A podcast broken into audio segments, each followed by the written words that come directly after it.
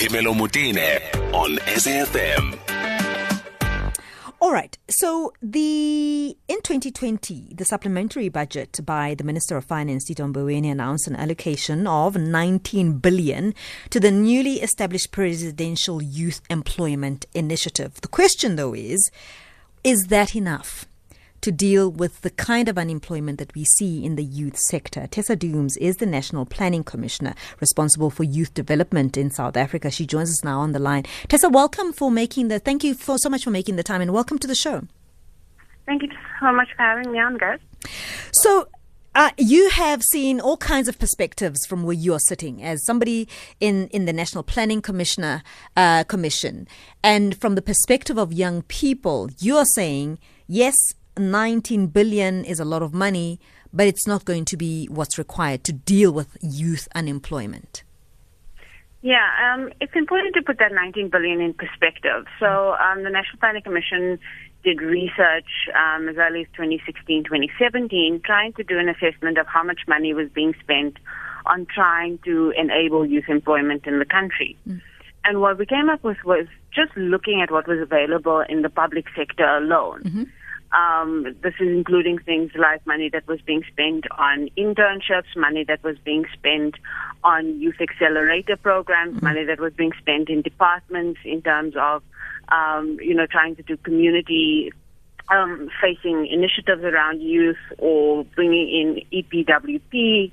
Um, pe- uh, young people through those kinds of programs, mm. um, excluding the Jobs Fund, which has another budget of its own mm. in the billions. Mm we saw that on average we were spending 17 billion rand a year on youth employability or youth employment programs in this country, at least in the last five years. Mm. That 19 billion sounds a lot, but it really isn't a big leap um, from what we've been spending generally. It's mm. an additional leap that's going straight into the presidency for a more coordinated initiative. And while that money sounds like it's a lot, we had to ask ourselves questions in the National Planning Commission about what's the return on the investment mm. that government is making, that private sector is making, that NGOs are making when it comes to youth and youth employment because that's just the money in, in government. If you think about CSI, mm. if you think about enterprise development funds that are being spent across um, the private sector. We all know of private sector initiatives mm. that are doing placement programs here, things like the YES program, which mm. is also not part of that 19 billion if you think about it. Mm. Um, if we think about the, the numerous community-based, we, we found about 4,000 community-based um, projects that mm. are all saying that they're helping young people find employment. Mm. So if we think about that, that's an, a large amount of money and human resources that's going into trying to help young people get employment. Mm. Yet in that same period, we've seen escalating youth unemployment. So we clearly have not figured out how to translate cash and resources into actual sustainable jobs for young people. And if therefore money isn't the answer, we need to start thinking about a more holistic approach that brings young people into the labor market and keeps them there in a way that makes our economy, our country, and our future better.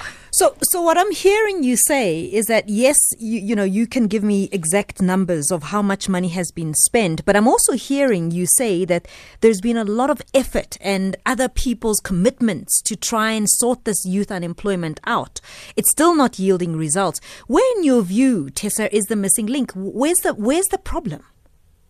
So there are multiple problems, um, and there are demand side problems and supply supply side problems, mm.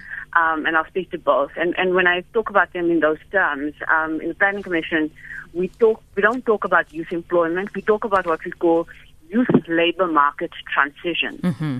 Um, these are transitions from young people who are in education into young people who are active parts of the economy. That's mm. what we believe the future is. The future isn't jobs. Mm become very fixated on the idea of formal sector jobs mm. as the measure of success. Mm. And what we're saying is, given the changing nature of the world of work, what we want to see is young people who are transitioning into being economic actors in sustainable ways where they are able to feed themselves, feed their families, and build their futures. Mm-hmm.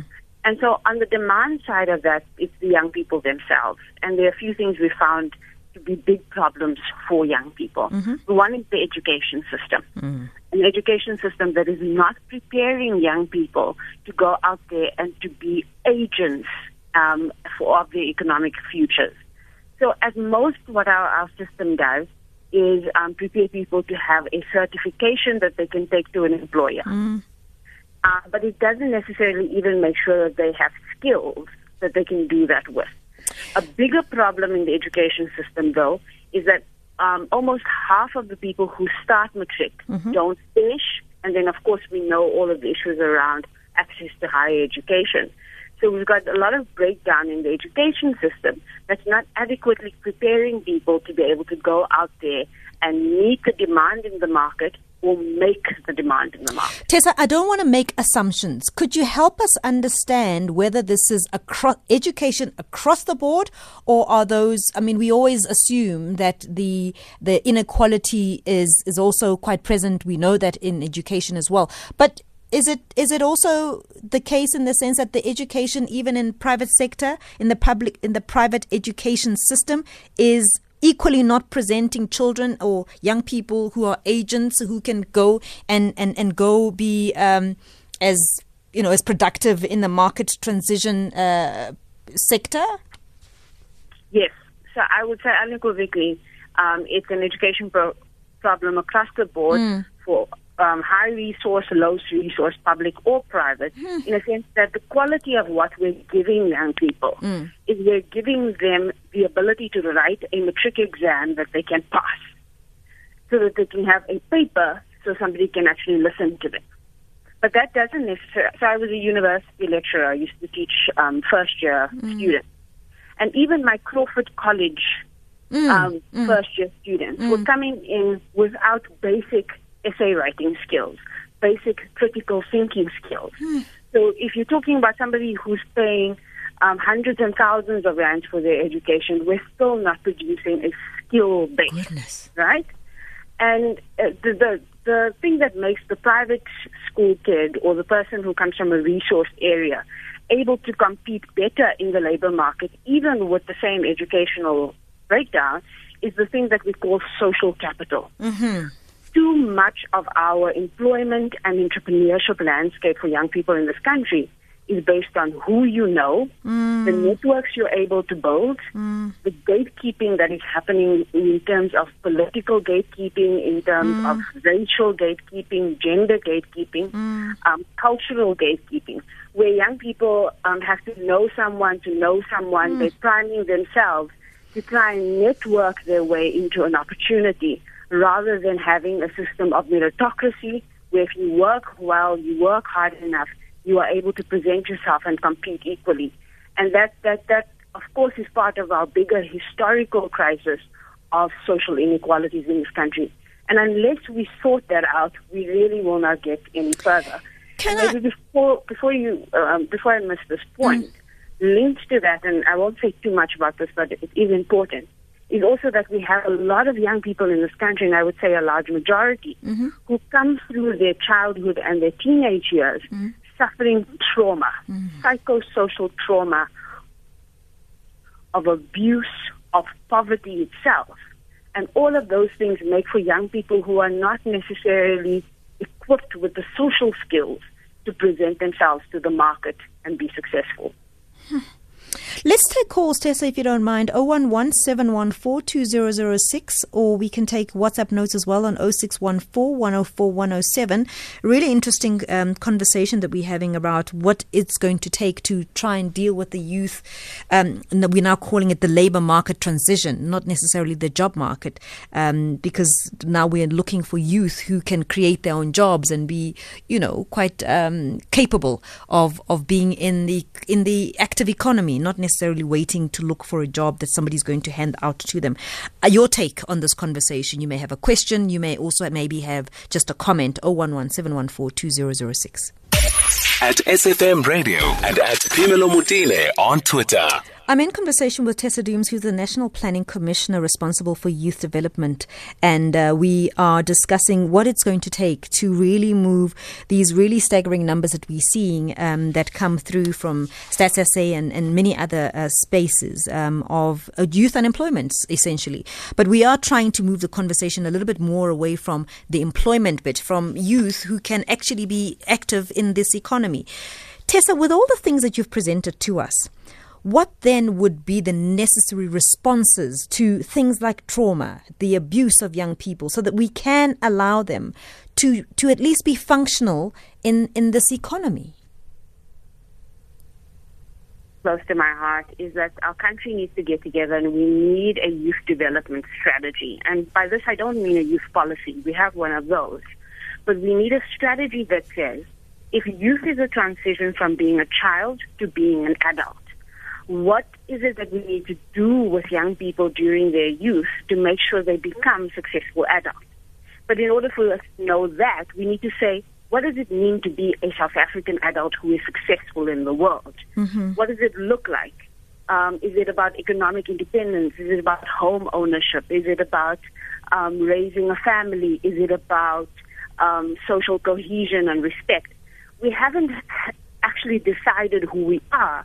And so we're just lulling young people. And that's why we're so comfortable with youth going until 35. Mm. Because we actually don't know what we're developing them towards. Mm. And so the first thing is we need to decide what we are trying to do with youth development mm. so that we can attain success.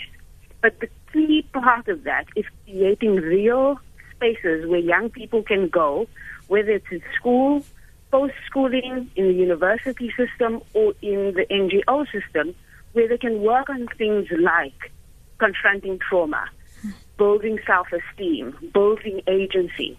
So something, for instance, like the National Youth Service.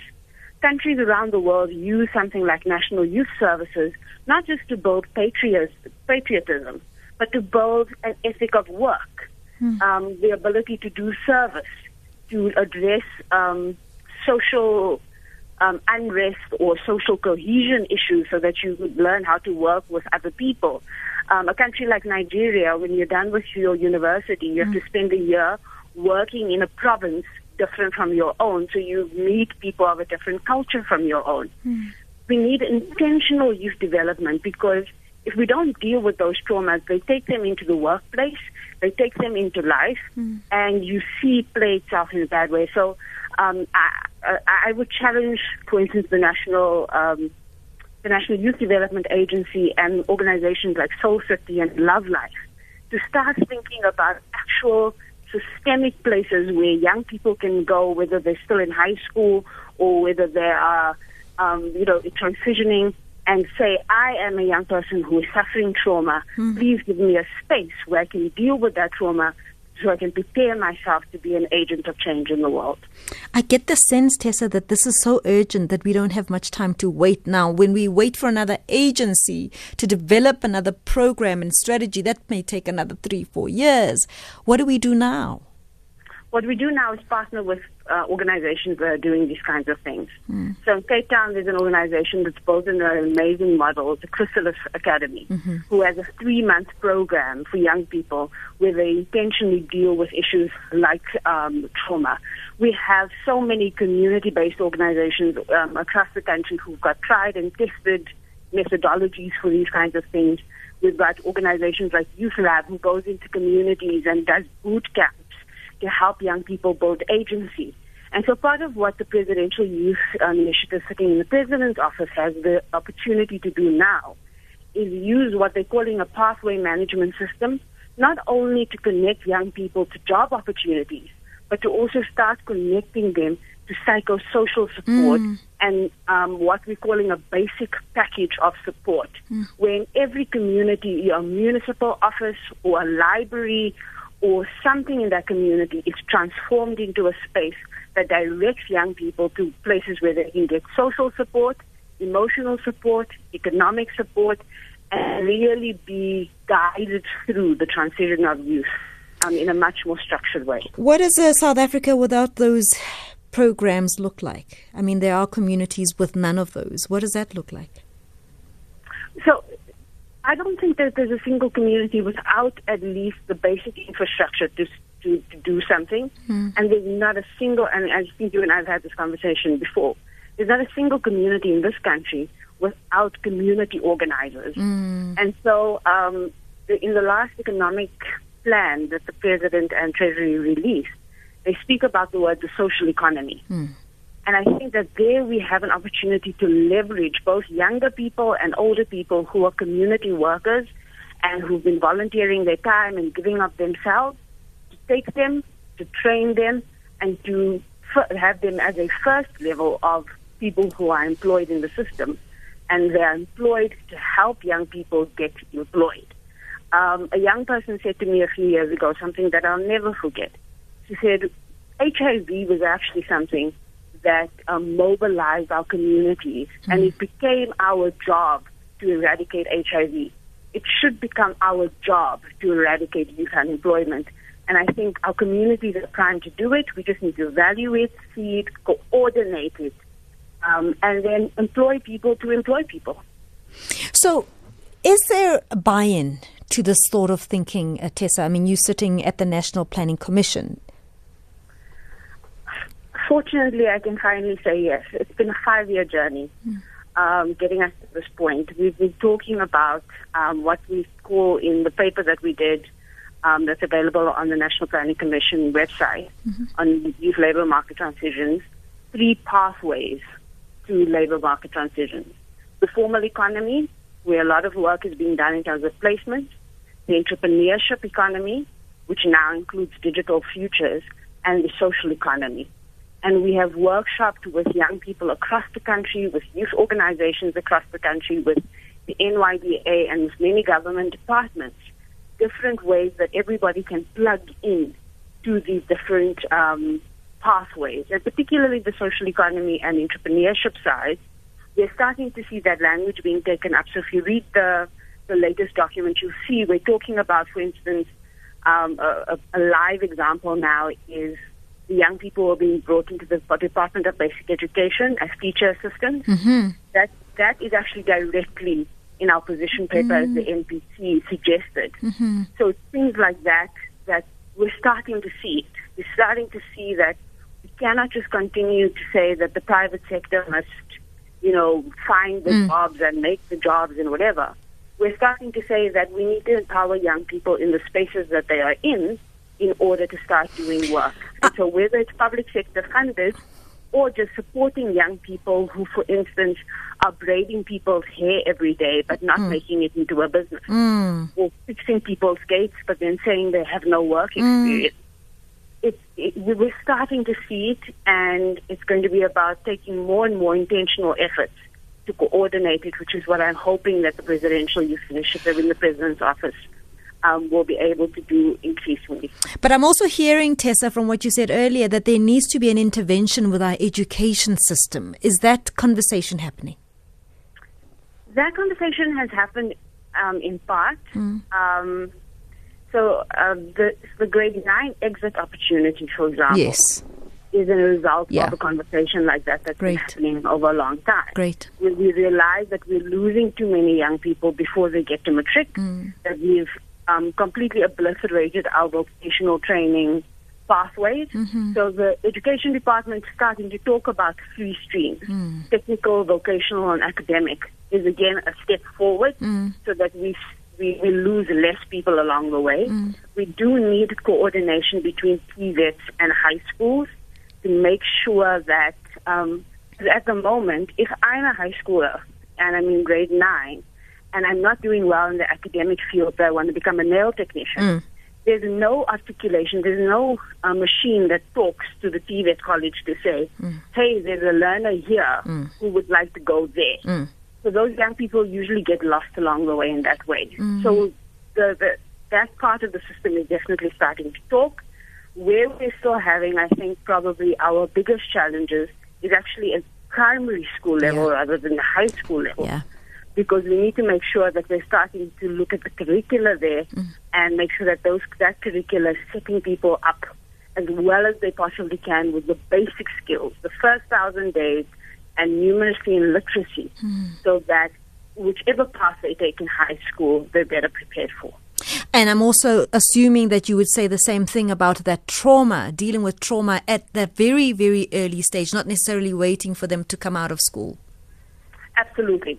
Absolutely. If there's anything that we, we need to learn as a country, is that um, education is not just about jobs. Mm. Um, it's not just about preparing laborers. That was the apartheid model of education. Mm. The very basis of Bantu education was the, the, the black child um, is only going to have to be a gardener, so let's not teach them math. Mm. We now need to start thinking about what I call a moral education, mm. an education that is preparing us to be citizens and contributors to our country, not worker bees.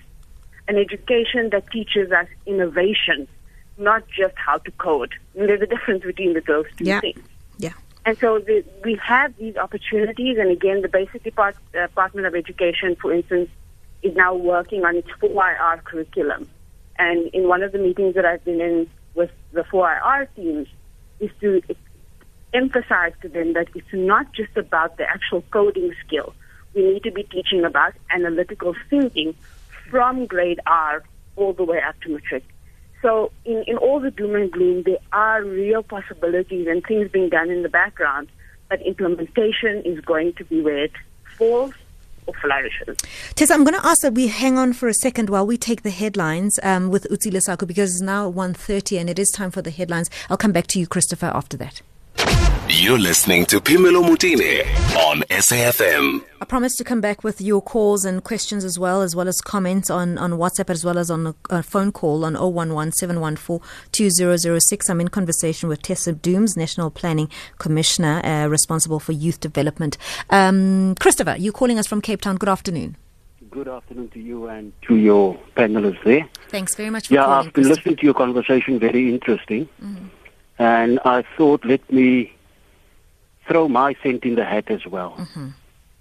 I'm not youth as they classify youth. I'm actually a 55 year old accountant mm-hmm. who just happened to be unemployed for the last three years. I come out of the corporate sector. Mm-hmm. And so this is uh, an issue that sort of comes everyone's way. Mm. But I think this morning I was driving and I was listening to the truck drivers mm. complaining about foreigners being employed to mm-hmm. drive trucks. Unfortunately, I reached my destination and I had to go and do my business. But there is one issue. Surely our youngsters can be trained to drive trucks and to do whatever is necessary in the logistics space. Secondly, a personal experience of mine. I have an honors degree in management accounting. And when I found myself unemployed coming out of the corporate sector, I thought I will canvass some of the government agencies and uh, approach them for work, even if it's on a contractual basis. That process itself took almost two and a half years to complete. I was eventually signed up. And then sort of within the first three months, I was asked to submit quotations and blah, blah. And then all of a sudden things died. I followed up with them, and they said to me, sorry, we didn't get responses from all the parties that we've approached for quotations, so there's still quotations outstanding. So you just have to sit back and wait until such time that we come back to you. Anyway, my point there is, uh, if the system is so slow, just to turn around, we're not going to get out of the starting blocks as quickly as we want to the, these agencies turn very, very slowly. Um, I've also heard you talking about abuse in the workplace. I worked, I walked out of the workplace because of an abusive situation with my employer and my immediate uh, management. And I worked for a big corporate. I took my complaint all the way up, all the way up to senior level until I realized, but you know, yes, we have good laws protecting everyone in the labor market, blah, blah, blah. But once you get to the top, you don't really get the support. And people don't really comply with the rules and they don't really give you an opportunity to, to state exactly what your problem is. I've gone as far as CCMA, and I came away from the CCMA where where they said to me, "Sorry, you walked out of the workplace, and therefore we cannot uh, rule in your favor." Something to that extent. So there's a whole lot of issues that we need to sort out before we can start talking about employing people and making a dent in these unemployment uh, stats that we're hearing every day. Anyway, I was just listening to your program. I tuned in late, and I thought let me just throw my cent in Yeah. the bag and maybe give my perspective. Thanks, thanks for that, um, Christopher. T- Tessa, do you want to respond to that? Yes, I want to respond to both points. The first one is we we must start being very honest in this country, both in government and private sector, about the fact that we have a youth unemployment industry in this country. Mm. We have an industry of people who are making money off making young people look like they're getting work or mm-hmm. making our systems look like they're getting opportunities or making internships look like they're mm. happening and look like they're mm. moving the needle when actually it's just about people getting tax breaks and um, getting um, you know training money here and all of those kinds of things. Yeah. The return on investment cannot be that the organizations become millionaires, but the young people just never actually get a proper sustainable foot in the door. And that talks to the question of this system that is unaccountable and there's no managing and evaluation and there's no um, competency to make sure that government systems work well and the whole thing um, meets the needs of the people who need it the most. And then on that second, um, that, that that second issue about um, treatment in the workplace, we have a divided country in many many ways, and the place where, for especially for for for young people, it shows up the most is the workplace because you've got skin in the game there. You can't speak up against discrimination or poor treatment, something going wrong, because it means that your family won't eat tomorrow. So it's easy to be an activist when you're still at varsity, but then you stop being an activist against social justice hmm. because you don't want your family to lose food on the table. Hmm. And so, again, companies need to be held to higher standards to create work environments that are fit for the purpose of our country. The single thing that I that that young people tell us time and time again, and a simple example, is that they have a culture shock when they go to work. Hmm. Not a culture shock because they have to work. A culture shock because they're told you're not allowed to speak like that. Mm. That the way that you've lived, you know, the way that you've spoken all your life is wrong. The way you wear your hair is wrong. The way you dress is wrong. You are a you are a cultural minority in corporate South Africa when you're a young, black, bright person from Kwamashu and you walk into a room where you're getting interviewed by three people who even look like you sometimes. Mm. Three Zulu men.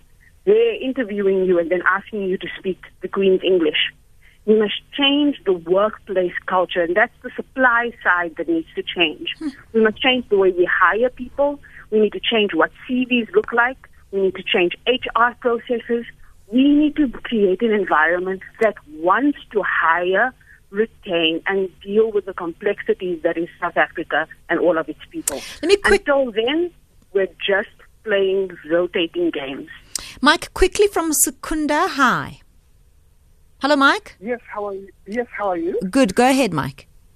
Yes, thank you so much. Um, I have to commend you again. I, I don't know. Every time I listen to your show, you have uh, this thing of picking the most relevant topic and starting to talk about it uh, rather than following the normal trend that we, we hear uh, other, other Appreciate it, Mike. Thank you so much for that. Uh, but uh, let me let me touch on the positives because Mm-hmm. there are some things that I also want to raise. But let me start with a positive thing. The first one is acknowledging you that you're starting this very important conversation. The second that I want to acknowledge uh, is, is is I think that the speaker there spoke about what we call people climb up the ladder due to what we call social capital. And I, I I don't want to be racist about it. I, I just want to get my point as clearly as possible across. Even if you look at us, you know, as black youth, if you studied, and, and, and, and, and it's something that I've been observing, it's just that I did not have research. So when somebody who has uh, researched this speaks from an informed point of view, I want to raise this point. If you have studied in the in the University of Zululand, for example, and they're an African person, and there's somebody who studied at Rhodes and they're an African person, and you did financial studies, mm-hmm. those people stand a better chance. If you studied at Rhodes mm-hmm. as a black person, you stand a better chance of getting into the circle of the financial institutions. Mm-hmm. Uh, by financial institution, it's all encompassing. I'm not necessarily ma- uh, saying mm-hmm. banks, but mm-hmm. insurance companies mm-hmm. and all those investment companies. That's where they look for graduates. And if you come from another university, and I think it's precisely because of what she's raising mm. of that social capital. So say people who come from there, because I also studied there, I regard them, mm. you know, to be yep. sitting higher up the ladder than somebody who studied elsewhere. Yep. So that's that's another point that I just wanted to acknowledge. But that, that on the negative side, what I wanted to raise is that what the speaker is raising has been lamented upon, mm. has been raised before, with policies in this country, We have the NDP. The NDP is emphatic. It says we are building a large cohort of young people whom, if we don't engage them in a meaningful way in yeah. the economy, they could be engaged to derail yeah. the political and the economic landscape to another direction. I'm going to leave it there, Mike. We've run out of time. I'll come back to you, Tessa, with the response. Life, life happens with Phemelo Motene. All right, we're wrapping it up with Tessa. Tessa, we don't have much time. Just to close it up for us, uh, what an interesting and very important conversation. Tessa? No problem. Tessa, we, uh, I think I had lost you there for a second. I'm saying just in, in a couple of seconds, if you can wrap it up for us, please. So, um, my advice to South Africa if we want to get through youth unemployment is three things. Start where young people are at young people may be unemployed, but they certainly are not idle. Mm. They are doing things every day, whether it is trades with their hands, whether it is a hustle, whether it is helping their community. And we need to start seeing those things, valuing them, and turning them into careers. The second thing is that um, if we don't leverage our biggest asset in this country, which is the fact that we have a majority of young people who are able to work, they will start to work against us. Mm. And the third thing is that we should not be afraid to be led by young people. We should aspire to be a country that is led by our youth. And the way that we develop people who lead is to give up this idea that age and is the only experience that matters mm. and realize that the experiences that young people are having today are the ones that we need to give us the kind of shift in the thinking that we have that will really take our country in a new direction. Powerful words there. Thank you so much. Tessa Dooms is the National Planning Commissioner uh, responsible for youth development at the National Planning Commission.